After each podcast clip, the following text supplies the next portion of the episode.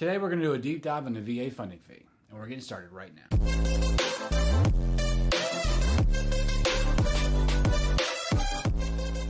Hey, what's going on? I'm Emmett Dempsey, mortgage advisor with Geneva Financial here in beautiful Port St. Lucie, Florida, and welcome to another mortgage and home buying tip. If this is your first time here and you want to learn more about mortgages or the home buying process in general, go ahead and subscribe to my channel and ring that bell so you don't miss anything.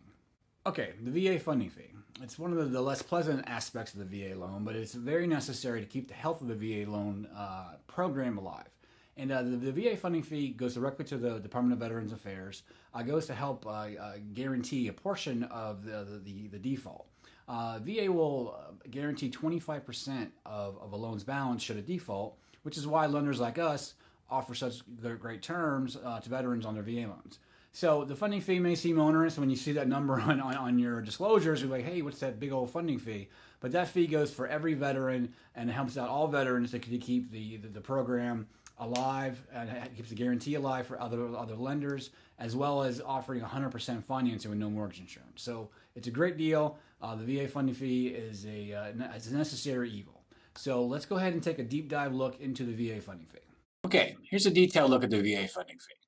Now, the VA funding fee is going to uh, depend on uh, whether it's a purchase or refinance, of course, uh, and a down payment you make, as well as your active duty uh, retired or if you're in the Guard or Reserve.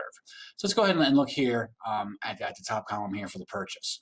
So if it's the purchase, uh, now most uh, VA loans are 100% financing. So if you put zero dollars down, your funding fee is 2.15% of the loan. So, the subsequent use, that means if you use your VA loan again, uh, then it becomes 3.3%.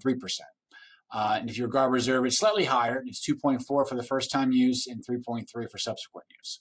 Now, if you put down between 5 and 9% down, your funding fee drops down to 1.5%, regardless of first, uh, of first time use or subsequent use. Uh, and for guard reserve, it's 1.75%. And if you put 10% down or more on a VA loan, it's one and a quarter percent. Again, whether it's first time use or subsequent use. And for guard reserve, it's one and a half. Okay, now say that you're doing a, a VA refinance, and uh, just so happens I'm doing a VA refinance uh, right now. So uh, again, it goes based on the loan type, uh, whether it's a cash out or an IRRRL. This is an interest rate reduction refinance loan. That's what that acronym stands for. If you already have a VA loan, so but if you uh, cash out refinance is uh, similar to a purchase, 2.15 percent, and a subsequent use is 3.3 percent. Uh, if your guard reserve, again, 2.4 and 3.3. Now, again, if you're again you already have a VA loan, you want to just uh, reduce your ref, uh, reduce your rate via an IRRRL, as they call it. It's only a half a percent. Okay, now does every veteran have to pay a funding fee? The answer is no. It depends. And so, who is exempt from a funding fee? And here's a list right here. Basically, any veteran receiving a VA compensation for a service-connected disability. Um, and it doesn't have to be 100% disability, you know, whether it's, I think, it's 10% or more, um, and then it, you'll be exempt from the funding fee.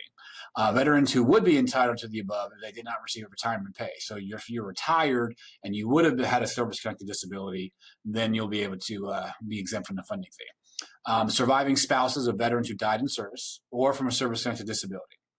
Uh, the VA will determine this when the COE or certificate of eligibility is pulled. And uh, I do this you know, at the very outset of the loan. I know exactly what your funding fee is going to be. Uh, the VA will tell me what it is. So that's basically the funding fee broken down. Okay, and welcome back. And I hope that was an informative look at the VA funding fee and uh, what, what is required. One thing I didn't cover on there is how it's paid. Uh, the vast majority of veterans will finance that funding fee. It's the only cost that you can roll into your loan all on top of, of the, your, your base loan. So the vast majority of my clients will finance it. Of course, you can pay it in cash if you wish, or you can ask the seller to pay it because the seller can pay up to 4% of your closing costs.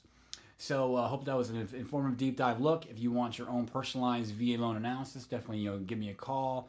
Uh, call, text me 772-618-5058. Go to dempseymortgage.com. And uh, as always, if you want, uh, want to learn more about mortgages or the home buying process in general, go ahead and subscribe to my channel and ring that bell. Thank you so much for watching, and I'll see you on the next one.